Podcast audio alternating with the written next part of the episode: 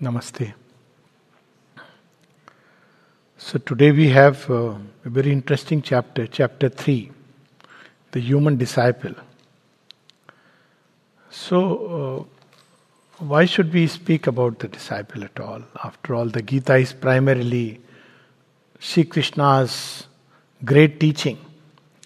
But the great teaching is for the great, or those who, if you use a modern term, who want to really rise to their own greatnesses.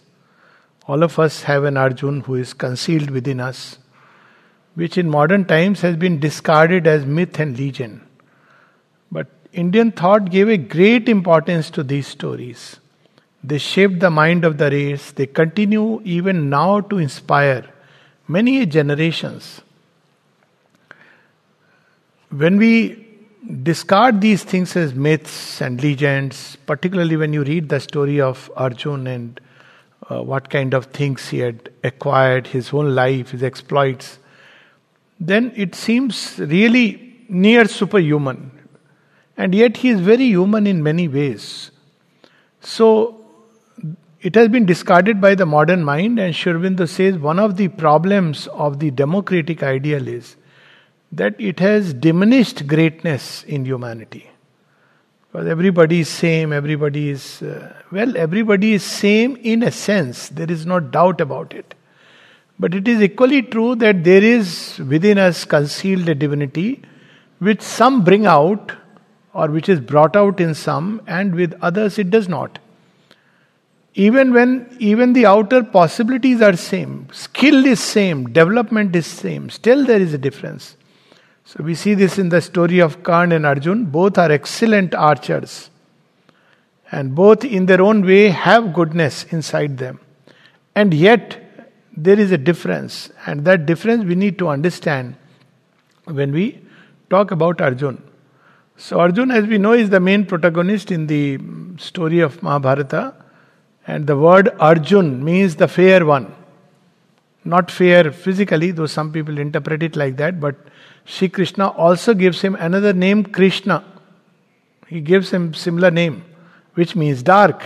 So the fair one is about the one who has led his life with certain ideals, and you can, we can see it in the Gita that he has led his life with certain ideals, very high sattvic ideals, and he would not let go of those ideals just for the sake of kingdom, for the sake of wealth or anything. And all the more because he is also known as Dhananjaya one who can win all the wealth. He is also Parantapa, the scourge of the foes. So when he stands in battle, he is fearless in action. So you see, all the names that are described with regard to Arjun, the Gita itself describes so many names.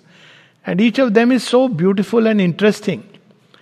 The most common name with which Arjun is addressed by Shri Krishna in the Gita is Parth and Bharata and Kaunteya. So you see, it speaks about a civilization that Arjun is known by the name of his mother. So, Parth, Pritha, because that's how one of the names of Kunti, Kaunteya. And we see this in ancient Indian times. Kaushalya Nandan, Devaki Nandan. We lost that uh, glory now, children are known by their father's name. But this was a time when children were still known by their uh, mother's name. And what was his family name? Family name was not his surname. He is, he is also addressed as Bharata. Bharata after the name of the legendary Bharat. So he has to uphold, when Sri Krishna calls him Bharata, it means you have to uphold the highest ideals that your own great, great, great uh, grandsire has, uh, you know, started. Bharat is, is the great legendary king after whose name this ancient land has been named, and he is the first king to have signed a treaty with, or the emperor who signed a treaty with 10 kings whom he had won in the battle. And the treaty was that all of us will work together for a common progress. It's to put it in a summary way that you will follow your own uh, essential way, you will prosper, and we all will each help each other prosper. So that's how the Sanatan Dharma foundation was laid. Sarve Bhavantu Sukhina, Sarve Santu Niramaya. So he addresses him with that name. Are other names also. Jishnu, one who can conquer all the uh, opposition and obstacles. He is no, known as Gudakesh. Why? Because he has mastered sleep. So there is a whole story that when uh, these disciples were getting training in Gurukul of Dronacharya, uh, Arjun would keep awake at night. Why? Because he said, well, in as far as daytime archery is concerned, many of us are similar. But if I can, by conquering sleep, does not mean he would not sleep. By conquering sleep, it means that if there is a occasion, he can forego sleep and fight with an equal uh, skill. His eyes could see in the dark, fix the target and shoot. So it's that that's what it means. Gudakesh.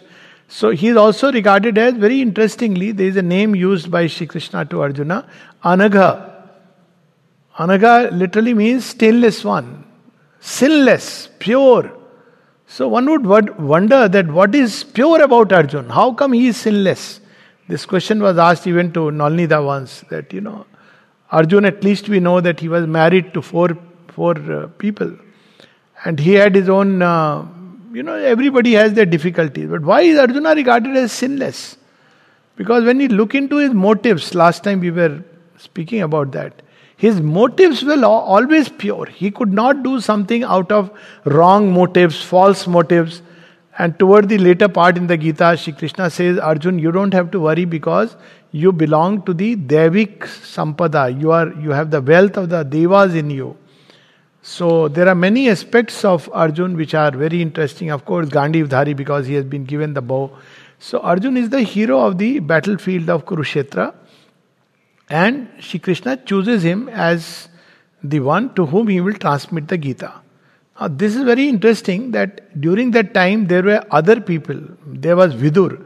Vidur had lot of Niti Shastra. Vidur Niti is regarded as one of the, you know, um, uh, very good treatise on political statesmanship. Just like Vyas Niti, Vidur Niti, and Chanakya Niti. Sri Aurobindo was not, not much fond of Chanakya Niti. He preferred Vyas Niti, Vidur Niti, that he should always be aligned with Dharma. Then there was um, Bhishma, who was, we all know, both mighty as well as, you know, he was uh, so much uh, in his own way aligned to Dharma. And such a powerful man, the most powerful man in that Kuru empire. And yet the Gita is given to Arjun. So, what is special about Arjun? Arjun is a very many sided person, very complex personality. So, he is not only a warrior, he has a very softer side wherein he is also a dancer, he knows music, and one of his names he had assumed was Brihannala. Because when he went to look at his uh, uh, the beauty of Arjun, he goes to um, uh, the heavens where he learns dance from Chitrarath, the musician of the gods. And Indra gives him the celestial weapons. And then when he, during that period, one of the Apsaras falls in love with him. He says, I cannot marry you because you are also learning dance from the same guru, and therefore you are my, uh, you are you are my sister. And she curses him. She curses him that when you go back one one year of your life, you will lose your masculinity which Arjuna uses beautifully when he is in Agyatwas. So he says, Okay, I'll live as a woman. So he, he that also turns into a blessing. So that's Arjuna, and it reminds us that this we take these two attitudes. One is God will do everything. The Gita contradicts that. God does everything, but there is a but. And there is the human. So the other extreme is I will do everything. Both these extremes. So in our everyday life, it translates into these two kinds of thought. One, mother is doing everything, mother will do everything. Or we take the other extreme, and that is where we say, I am doing mother's work. Both extremes are not really true. mother is doing her work, and we can place ourselves to be her channels and instruments. So, wherever the two come, their perfection is built. The second part of this interesting combination is that which, which relates directly to this yoga. The mother speaks about the double perfection. Sri also speaks about the higher and the lower perfection. So, lower perfection is the human perfection, all the good qualities, the ethical qualities, and uh, various skills that we develop, capacities we develop. And the higher perfection is the divine perfection, divine qualities and divine capacities. So there is a, there is a tendency in yoga to discard the human entirely and talk about the divine perfection. But the mother speaks specifically that we have to engage with both the perfections. We have to develop the human side, and then we have to place it at the in the hands of the divine. So if the instruments are not developed, then even if we are surrendered, there is very little that uh, God can do with us. He will, he, of course, He will keep us near, He will shower all His love equally. But there is a difference between developing oneself, placing a developed instrument at the in the hands of the divine, and just being like that. And you know, very very often there is a tendency now I have given myself to the mother, so there is nothing more that I need to develop. But we must also develop simultaneously all the different aspects of our beings. That's why we see in the ashram, the mother speaks about so much about an integral development, development of mind, development of heart, development of the vital will, development of physical body. All this is important. So this is the, um, in a way, Gita paves the way to what is going to come in the future, the integral divine perfection of humanity. So Arjun has developed, he is among the, in fact, as an archer, he is the best because he has gathered such celestial weapons. And even as a human being, he is excellent because uh, he has learned to master uh, all the skills and yet he does not use it in a fanciful manner. So, this is the story of Arjun, and we will read some very interesting passages. The human disciple. There is a whole uh, beautiful essay of Nolinida on the ideal disciple, where it touches upon Arjun. That what makes Arjun an ideal disciple and the adhikar bhed, which was so important in ancient times. Not everybody is ready and fit for the yoga. So,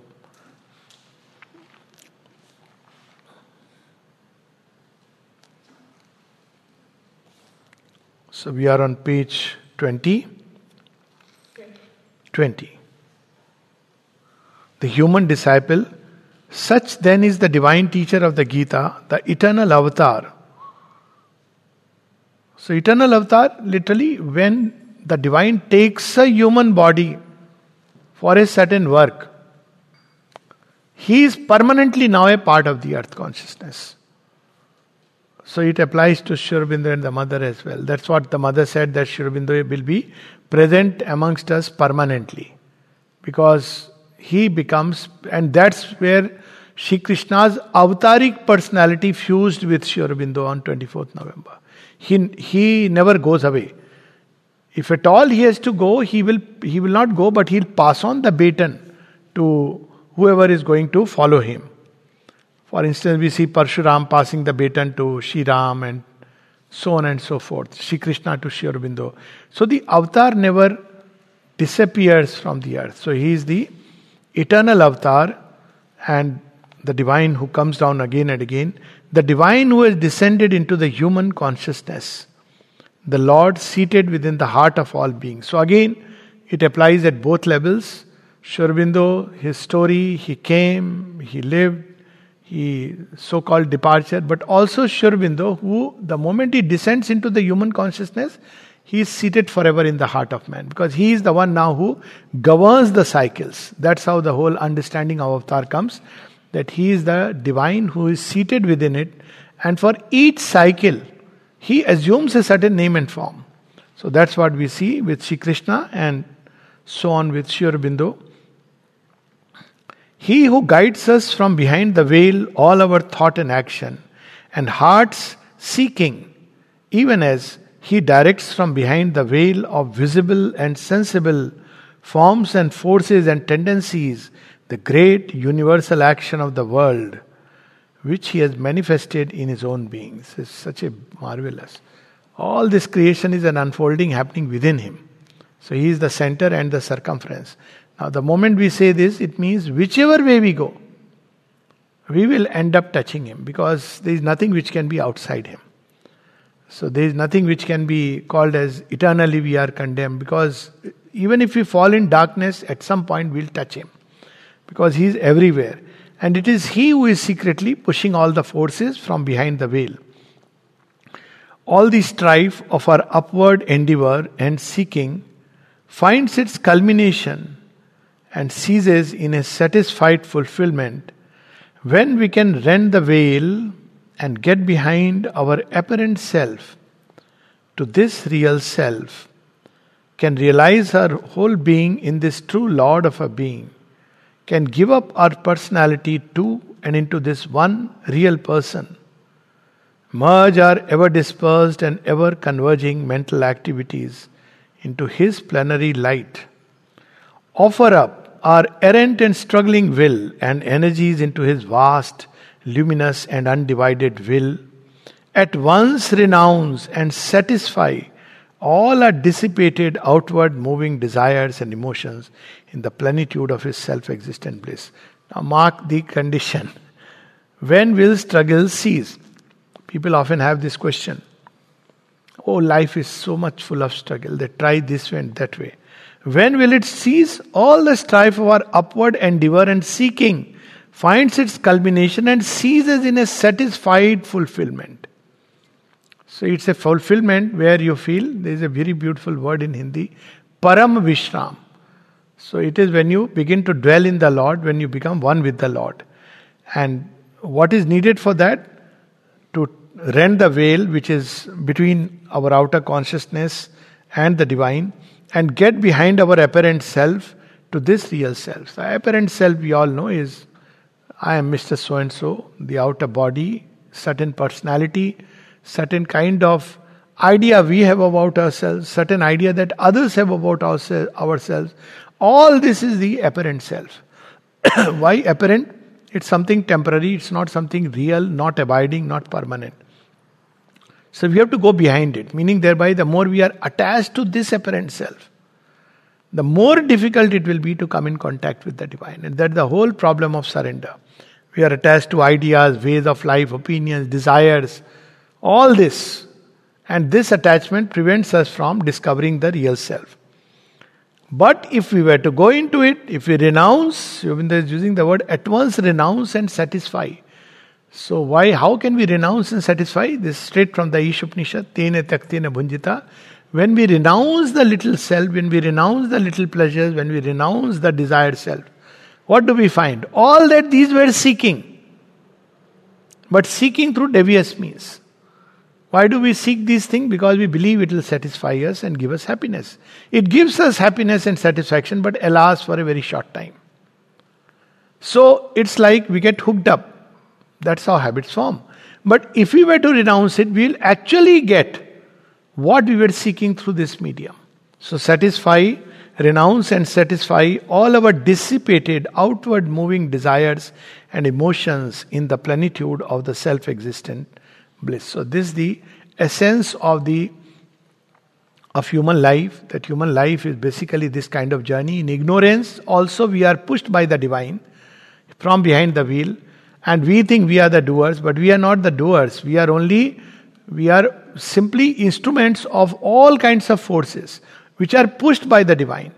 And where they are leading us, they are leading us ultimately to reach the feet of the divine.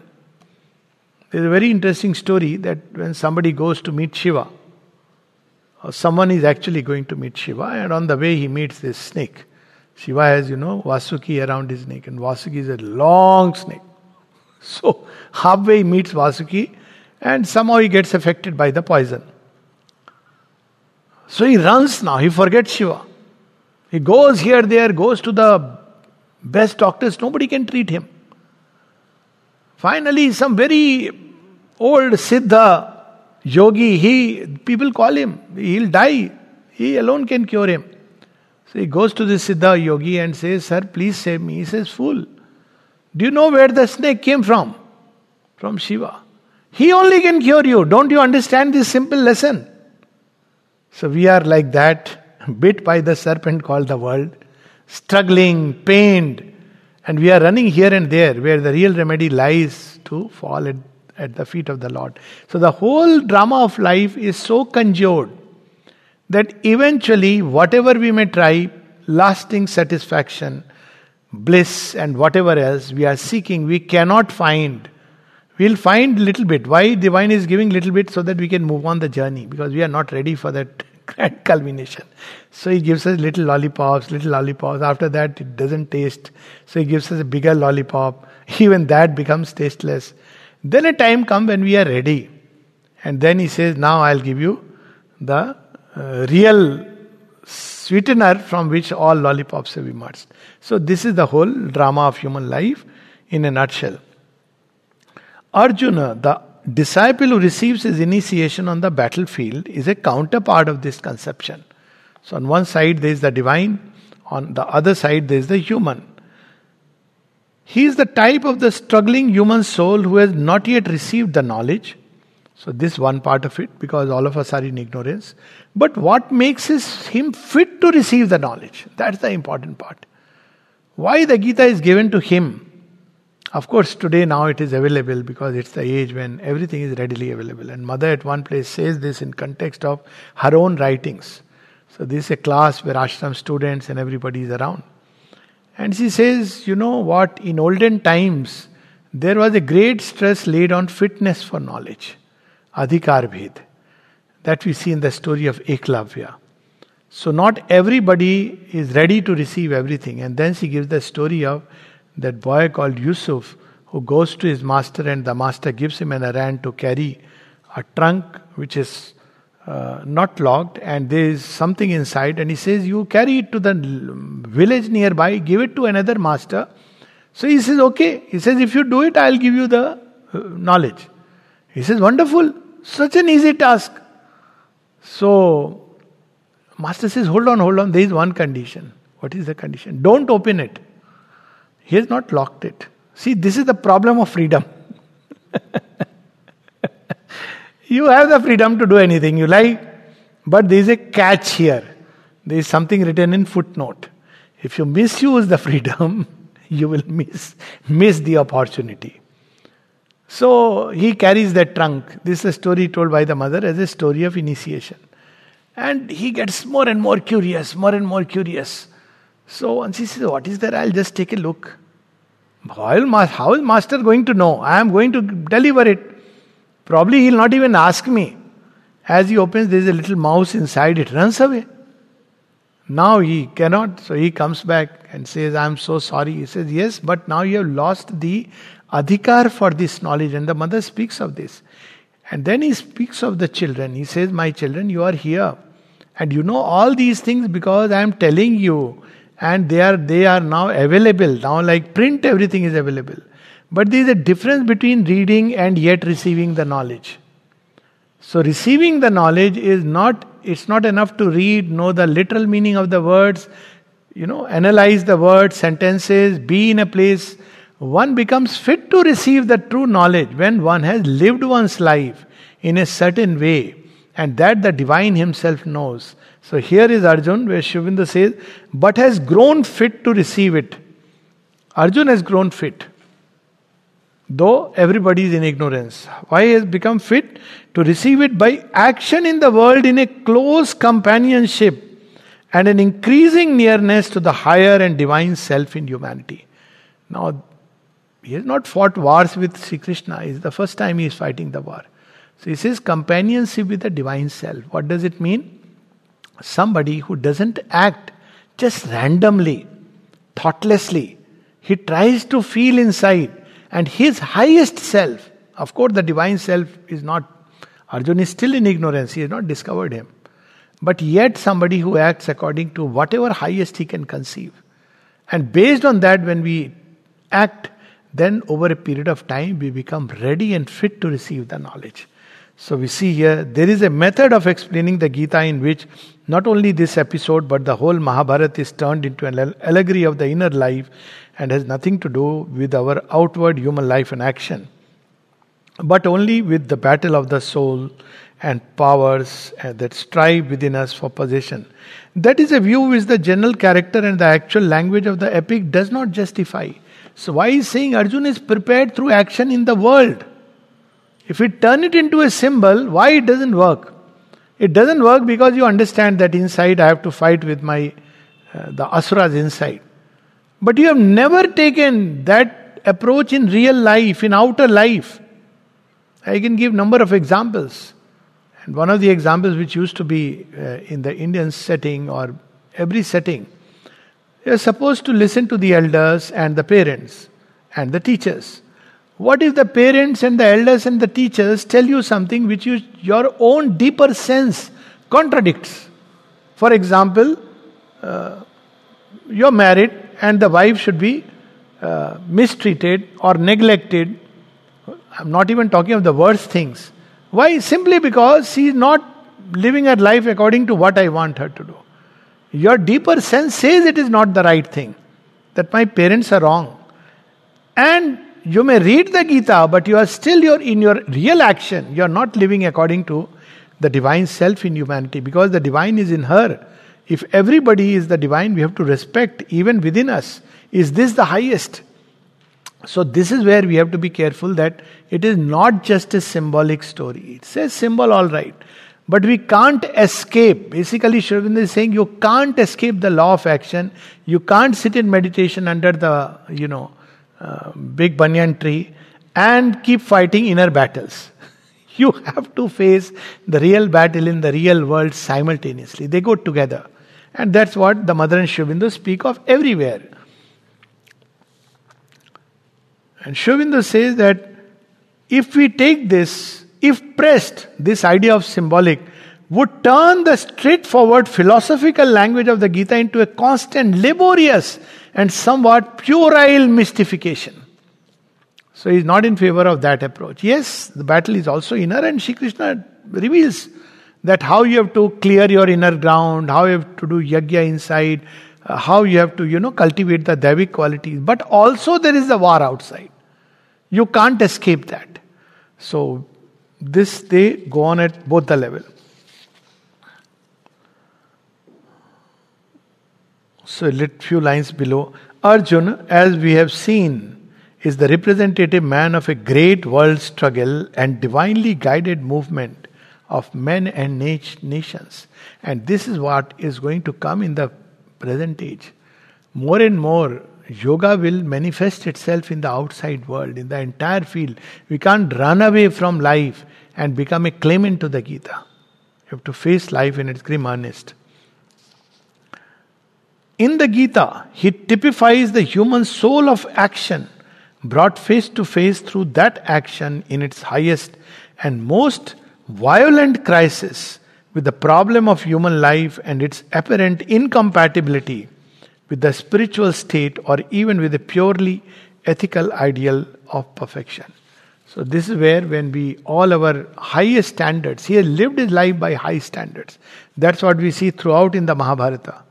Arjuna has lived life according to certain standards. He would not, for instance, ever use a celestial weapon against those who are uh, not equipped to use it. That's the kind of high standard he follows. So, he's the man who is prepared by that. There is a very beautiful line in Savitri. After we have served this great divided world, God's bliss and oneness are our inborn right. So, then it comes naturally. Okay. We'll turn to page 22. Arjun is, in the language of the Gita, a man subject to the action of the three gunas, or modes of the nature force, and habituated to move unquestioningly in that field like the generality of men. The three gunas which Krishna will elaborate are the sattva, rajas, and tamas. So these are like the three currents Ganga, Jamuna, Saraswati, in which we are bathing all the time. So we can say Ganga is like the quieter uh, guna, and the, uh, Yamuna is the more uh, bumpy ride, and Saraswati is the one which balances. So one guna which we have tamas, it everybody comes under tamas, and during that state there is a state of inertia, lack of will to progress. Uh, but the, the greater people, they overpower tamas by the force of rajas in them. So if there is a call for duty, take the example of a doctor who is very sleepy, and there is a call for a patient, oh, I am very sleepy, okay, give him this medicine. So this is tamas is overpowered. Or there is a urge to learn something new. Oh, it is too much, too difficult. Oh, Sri Aurobindo's writing, they're very difficult. Why? Because it's tamas. And the other is rajas. Rajas impels us to action, but usually in action without knowledge. People jump to act without giving a deeper consideration and thought. And the third is sattva, where there is a deep consideration of the action. It is still an ignorance because even in that action, it may not be the divine will which is expressing. But at least there is a deliberation, there is a discernment to the extent we can use, there is reason, and all the high standards are applied. So these are the three gunas. So Arjun, like all men, are subject to it. He is not of a violent, ah, okay, no. He justifies his name only in being so far pure and sattvic as to be governed by high and clear principles and impulses and habitually control his lower nature by the noblest law which he knows. So, in that sense, he is Arjun. Arjun means the pure one, the fair one. So, he is not pure in the highest sense of the word, but he is pure enough to govern his life by the highest principles. And that's why it's so important because very often people speak about going beyond morality. So, they think we can become immoral. That's not what the Gita teaches. Because morality, ethics prepares the nature. It's not the last strain of human development. But it is an indispensable strain. That's how Sri Aurobindo describes when he speaks about the moral nature. He says that few can really bypass this stage. So there has to be a stage when, uh, in fact, the mother says that how is a human being uh, created? Or rather, how does human, whom do you call a human being? He who controls the vital animal in him by his moral, ethical, uh, ideals and reason. One who can control the animal is human. So, who is superhuman? Superhuman who transcends the moral, ethical, ideal, and reason by intuition. So, this is the so we can't skip human and jump from the animal to the Superman. So there is some high ideals by which one lives, and then one is prepared. So a sattvic person lives a life, it is still in ignorance, but a time comes when there is sufficient development and the divine enters and lifts him out. He is not of a violent asuric disposition, not the slave of his passions. So, the slave of his passions, at one place the mother speaks about it, even in the Auroville context, she says. She says, We are not here to lead the life of desires. We are here to master it, so because so that we can move towards supermanhood. He says Auroville is not a place meant to satisfy your desires and passions and all those things. Very clearly, even she has said that, you know, people, it supplies in the ashram also, because if we lead that kind of life, then it's very clear that I may say that supramental, superman, but I am not even a human being. To become a human being, you have to master these things. They have their place. Mastery does not mean transformation. But they have their place according to certain high noble standards, which we, we may discover within us. He is not of a violent asuric disposition, not the slave of his passions. So asuras are always pushed by ego, pride, anger, lust, but has been trained to high calm and self control, to an unswerving performance of his duties, and firm obedience to the best principles of the time and society in which he has lived and the religion and ethics to which he has been brought up. So, when we live life like that, obedience to higher principles, which whatever religion, society, or milieu we belong to, and we live according to that, then we are ready for the higher teaching. He is egoistic like other men, but with the purer or sattvic egoism which regards the moral law and society and the claims of others, and not only or predominantly his own interests, desires, and passions. How beautifully is describing a sattvic human being. I have certain claims, egoistic claims, but others also have their claims. I can't just be doing things keeping my interest in the forefront. And if I do it and disregard the interest of others, even today a rational society understands it that we are not alone. Things are not meant only for my use. Because if we do that, then we end up devouring the world. And it applies at every level. It applies at national level, it applies at community levels, it applies at the level of groups. He has lived and guided himself by the Shastra, the moral and social code. The thought which preoccupies him, the standard which he obeys is the dharma. And dharma is, uh, there are several definitions Sri Aurobindo would himself give us, but here it is in the sense he himself is uh, describing it that there is a collective wisdom that gets accumulated in a group life.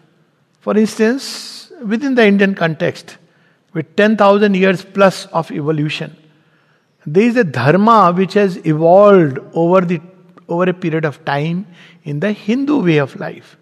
So it is people have practiced, lived a life in certain ways and said these are the high standards. And we live according to that. For instance, you should be honest in your dealings. This is dharma over a period of time it has been. It may be very uncomfortable to begin with. But there are people. Truthfulness is something which you, over a period of time, through all the stories, tales, and inbuilt, ahimsa, a state that you should not be a violent disposition, a violent deed. So all these are dharma, the, you know, highest standard, are courage, all these are aspects of dharma. And then he says that why, why does Arjuna face a crisis? There is another interesting aside to it, next passage. It is typical again of the pragmatic man that it is through his sensations that he awakens to the meaning of his actions. So there are these uh, two kinds of people one who are what is known in as paper tigers. So you know, ah, you should do this, I'll do this, I'll do that. But when it comes to the real action, they shrink. It could be out of fear. And because they're living in sensations, so the import of something doesn't hit them till they are face to face with the actual crisis. I remember one of the stories as a child 15, 16 year old, we had in India an anti corruption movement. So there were a lot of people who Jayaprakash Narayan had started it. So some of us as youngsters got engaged because idealism. So during that time, we had decided that tomorrow we'll do a march. So, hundred of us had decided. When actually we reached the spot, there were only nine of us. So the police easily apprehended us. I was one of them. okay. because when you meet a challenge face to face, it's very different from the uh, from doing it in the mind. So Arjun belongs to that. He is ready for fight. He has always fought. But what is the problem? He has never fought against his own people. He has always had a fight. Even the deadliest of warriors he has fought and defeated. He has even saved the life of Karna. Amazingly, when after they have graduated from Dronacharya school, and uh, Dronacharya asks uh, them as Dakshina to go and defeat uh, Drupad, who is his arch enemy. So these people, Kaurava, oh, we'll go and do it just to show off. So they go there, they all get captured. None of them can do anything. They seek help. Karna's help comes later, that's during Duryodhana. Then Arjun goes and releases them. Then another story where Arjun is caught by all the Gandharvas, uh, Karna is caught by the Gandharvas. So during that time, what does he do? He doesn't say, Oh, this fellow has always been competing with me. He is likely to take side of Duryodhana. He says, No, it's my duty to go and save. And so he goes and saves. He says, I am going to save him. So there are several moments where he shows that you know he is a truly a sattvic man who is living by the high ideals. Even in Virat youth, he has uh, flattened all of them by all of them, Karna, Bhishma, Dronacharya, and all of them who had come for the battle, Duryodhan. So he has a fantastic arrow with which they all can uh, become unconscious, comatose. So along with him, there is this boy who has apparently come to fight. He doesn't know Arjun, the his charioteer is actually Arjun because he is under a disguised name. So he says, Oh, so wonderful. I didn't know you have such great powers. Now kill them all. He says, No, that's not how a Kshatriya behaves. I have put, made them unconscious because you had promised that you will get pieces of their dresses for the dolls of your sister. You just do that and come back. I'm not going to kill them when they are unconscious. So these were the high noble standards of a Kshatriya. He has lived by them. He doesn't mind facing, but he has never actually faced fight in this way, where directly his own grandfather, he, he would never kill them. He knows that they are the ones for whom one lives. So he's a family guy. So now he faces this problem. And what is the problem? Page 25, he starts telling Sri Krishna, I don't mind fighting, but we fight and win a battle for our own people, our family members, so that we can sit and enjoy. But look what has happened. Page 24, last line. This is Arjun is telling Shri Krishna. Granted that the offense, the aggression, the first sin, the crimes of greed and selfish passion which have brought things to such a pass came from the other side. Yet armed resistance to wrong under such circumstances would be itself a sin. And crime worse than theirs. See, this is how a certain kind of thought which today goes as Gandhian thought comes. It's okay, they have done the uh, wrong. Should I respond? Two wrongs, do they make a right? So Arjun is giving this logic. I agree, they have done a wrong. Should I also do the wrong thing? Very convincing logic. So he says, if I do this, that itself is a sin and crime worse than theirs because they are blinded by passion and unconscious of guilt. While on this side, it would be with a clear sense of guilt that the sin would be committed. See how interesting? Any rational, noble person would have this idea. Oh, he is a fool. He is blinded by passion. He is doing foolish things. Should I also become like him and do the same act? It would be a worse sin because I am at least conscious. Now, we'll not give Sri Krishna's answer now because that's how the whole thing develops in the Gita. It looks very straightforward argument. And I think many people today who would resonate with it. After all, he has a point there. and for what? For the maintenance of family morality, of the social law and the law of the nation, these are the very standard that will be destroyed by this civil war. Imagine Sri is using the word civil war. He says, What is the point? We will fight between each other. This is not what a fight is meant for. I, he says, it's, if my family had moved to other side of the border and come against me, maybe I would have. But this is my own family. We are all together. Now, all this logic will sound so fantastically correct. so, that's why the Gita is so important because Sri Krishna will develop the argument to understand how things are, what they are, so that we are not fooled in our decision either by passions or by reason. So one who is not fooled, uh, one who is not fooled by passion, uses reason, is human. One who is not tricked even by reason, but uses a higher guidance, that is the superhuman. And that's the journey which the Gita will open for us the family itself will be brought to the point of annihilation. Corruption of morals and loss of the purity of race will be engendered.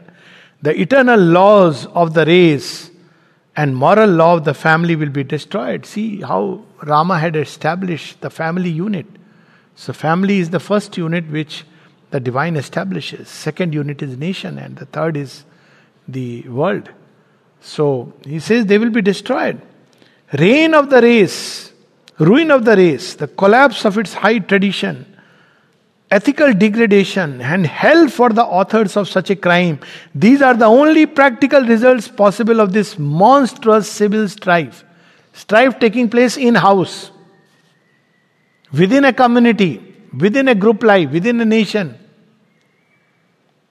So Arjun has a point. so, therefore, cries Arjun, casting down the divine bow and inexhaustible quiver given to him by the gods for that tremendous hour. Look at the paradox. Gods have empowered him for this moment when he is unwilling to act. What does he say? It is more for my welfare that the sons of Dhritarashtra armed should slay me, unarmed and unresisting. I will not fight. Na yutsa, na yutsa. I will not fight. He says, it is better that I don't fight. Let them enjoy. They are my brothers. How, what difference does it make? After all, my cousins. They didn't, they didn't give me the place to stay, it's okay.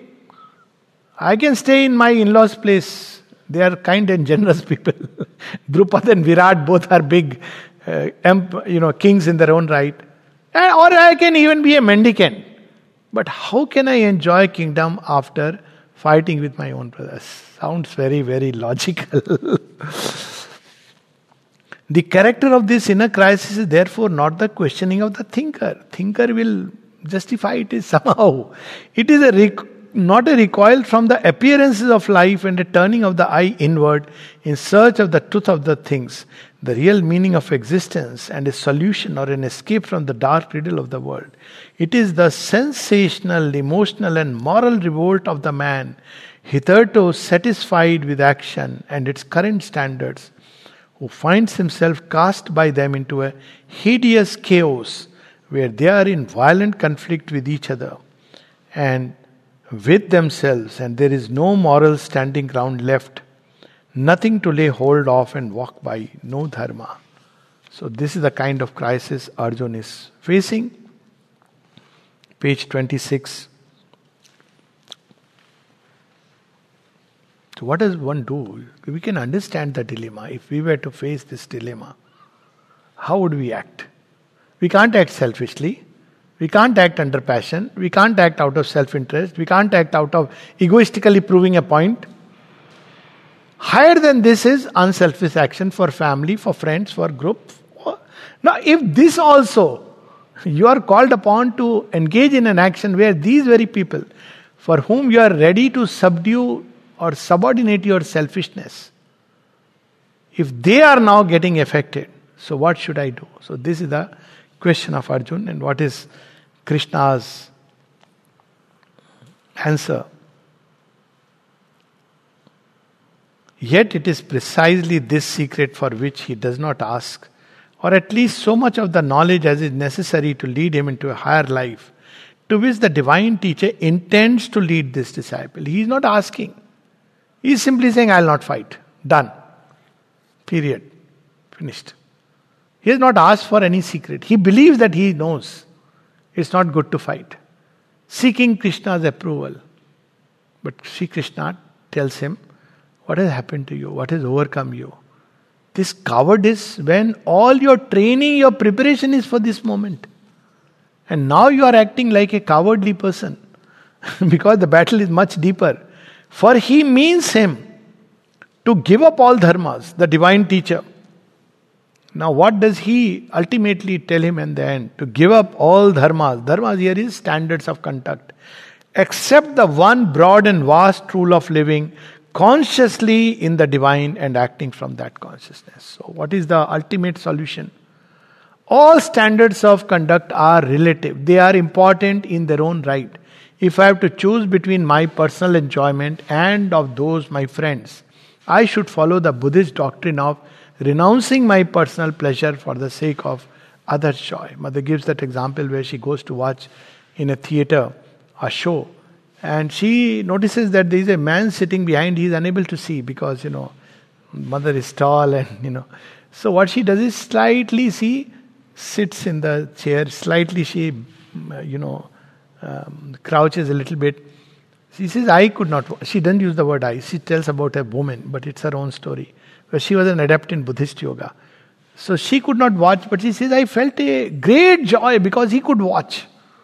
Now, this is Buddhism in practice, and which is very good. There is a place for that. But there is a time when this also does not help. Because you can apply it in all these situations. But, for example, you can be a, you know, when you're, as I said, parents or teachers, they are. But supposing they are engaged in an action which is not right from the highest divine standpoint, which is in contradiction to what the divine intends, what do you do then? So there comes the highest divine standards is to live consciously in the divine and he says the one broad and vast rule of living consciously in the divine and acting from that consciousness. Therefore, we should always, instead of mental ideas and idealisms, we should consult the divine presence in the heart. And based on that, we should go and act, regardless of what people may say or not say, because people will say anyways, any which ways. So this is the highest standard. Sarva dharman parityajya. Mamekam Sharnam Vraja. Therefore, after testing the completeness of his revolt from the ordinary standards of conduct, he proceeds to tell him much that has to do with the state of the soul, but nothing of any outward rule of action. So, what does Sri Krishna say? He says, first get into the right state.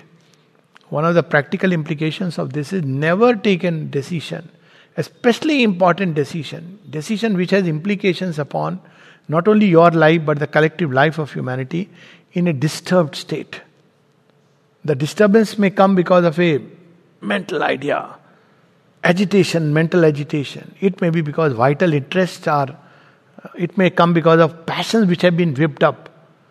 Don't take an action in that state. Quieten, quieten. Try to contact. When you have the clarity, whatever be the action, go and undertake. So he speaks about the state of the soul. He must be equal in soul. Abandon the desire of the fruits of work. So we want to act according to certain fruits, results we have fixed in our mind. And if the results don't come, we are willing to go any extent. We'll go to court, we'll tell lies, we'll do everything. Why? Because we want a certain result.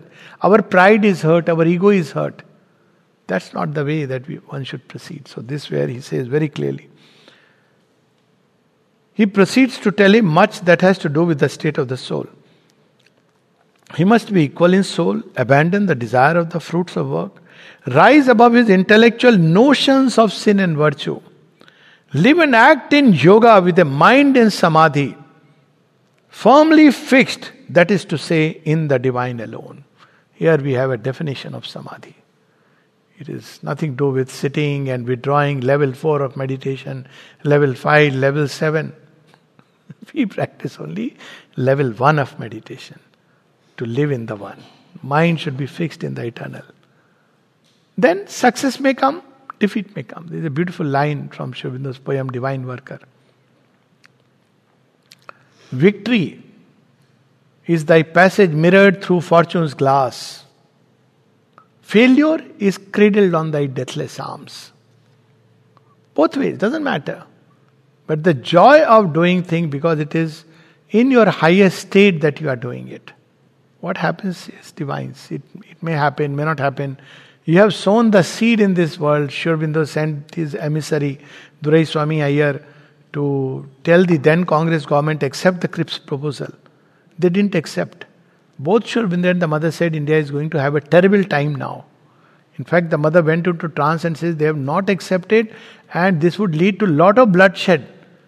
Partition took place subsequently. Sri was asked, why didn't you, uh, why did you send the emissary? Because you would have seen. He says, yes, still you must act because you have opened the door of a possibility. Still must act because even if not today, tomorrow, one day, you have put your weight on the side of dharma. It may not bear fruit today. Like Jhansi ki Rani, she died. It was, if you look at it, it was a battle whose conclusion was foregone. Yet she fought, she died, and yet she awakened that fire in India. So that's how you must act. And then, of course, when she says that your mind should be fixed in the divine because mind of knowledge, that's how you are acting in sensations, you are acting in emotion. Your mind should be fixed in knowledge. So naturally, ask that uh, you are saying that knowledge is better, and yet you are asking me to engage in this action. So, all these Sri Krishna will answer. Just a few more lines. Page 26, down below. Arjun breaks out impatiently because he speaks about your mind should be fixed in a state of samadhi with your intelligence turned inwards and upwards, and then act. So he says, If thou holdest thy intelligence to be greater than action, why then dost thou appoint me to an action terrible in its nature? Thou bewilderest my understanding with a mingled word. Speak one thing decisively by which I can attain to what is the best. People say, I wish Sri and the mother we could ask questions. You will seldom find them saying, do this and don't do this. Seldom. In fact, Aurobindo said, if we say this and then you don't do it, it has serious consequences. But they would say, What should be your state? He would say, It is better if you take this course of action. So, this is how they have allowed the freedom. There is a freedom and there is a compulsion. If we misuse the freedom, the divine compulsion will break through all the fortresses of justification and hit us hard because ultimately divine will prevails. The rest of Arjun's question and utterances proceed from the same temperament and character because, you know, he's a pragmatic man. And last uh, paragraph when his doubts and perplexities are resolved and he knows that it is the divine which must be his law, he aims again and always at such clear and decisive knowledge as will guide him practically to this source and this rule of his future action. So, what is the rule? Act in the divine, act for the sake of the divine. Live in the divine, live for the divine, live by the divine. All other things. If you don't know the divine will, then act by your highest standard. But if the divine will is clear, follow it. One may not understand it now, there is a purpose why the divine's play unfolds in a certain way. If there is doubt about the will, yes, try whatever way. But wherever there is something which the divine has foreordained, foreordained, then follow it. This is the simplest because the divine wisdom sees eons ahead, not just that little moment. The people I have heard say, Oh, Sri Aurobindo said that at that point of time. They didn't foresee this. What kind of statement is that? I don't understand. You are as good as saying they are not divine, only saying it in a very. Yeah. They have foreseen everything. And if they have said something, they understand very well what they have said. And it's so simple to just follow them. Don't worry about other things. They will take care of the rest. To such a disciple, the teacher of the Gita gives his divine teaching. Next page. He seizes him at a moment of his psychological development by egoistic action, when all the mental, moral, emotional values of the ordinary, egoistic, and social life of man have collapsed in his sudden bankruptcy. When does the divine come to us? When we have tried by our highest means and we are struggling, but we cannot find what is the way. If man is too sure of his way, God remains in the background. That we read in chapter 1 or chapter 2. He says, okay, proceed. You will learn. Maybe after a lifetime. He does not interfere. He thinks too self assured of his mind. One man walks with that little light. But the moment man feels, I don't know, I, I don't understand, that's the time. It may be in the battlefield, it may be in the market, it may be in your house, it may be sitting and contemplating. It may be in a situation, and that moment he entered through that little door where the intellect fails in its self sufficiency and it looks for a higher guidance. To such a disciple, the Gita is given. And last line the whole course of the teaching of the Gita is determined and directed, even in its widest wheelings, toward the fulfillment of these three objects. What are the three objects? We'll quickly read. First is that he is realizes the insufficiency, psychological crisis in an egoistic action. A second is he has at the same time to give him that for which he asks and for which he is inspired to seek. By the guidance within him, a new law of life and action high above the insufficient rule of the ordinary human existence. So it is not enough that he gives him a do and don't. Now he wants it as a rule of life, a new standard of conduct. If he tells him, okay, you fight and he agrees, that's not enough. So, also the second issue is whenever I face these dilemmas, how do I act? So, it gives him, uh, he lifts up the higher standard before him. That up till now, it's not only about this war, Arjun, All your life, remember now, live for the divine. Follow the divine guidance. And then, thirdly, this is there for the action must be performed. Many times we say, okay, I'll take a neutral stand. There is nothing like a neutral position according to Gita. Neutral position is a position. Not taking side is a side. that we see in the Gita, in the Mahabharata. Of course, you don't need to take sides here, there, everywhere, and you get into politics. But there are moments when you need to take a side or a stand, take a stand. Action must be performed. Why it should be performed? The third thing, the, the world must fulfill its cycles, and the soul of the human being must not turn back in ignorance from the work it is here to do. So, somebody has said very rightly and beautifully the world has not suffered so much because of the wrongdoings of the evil people. It has suffered much more because of the silence of the good. We have chosen not to speak. So, we'll stop here and continue next week. And it's like a suspense thriller because Arjuna has asked a question. Actually, every human being's question.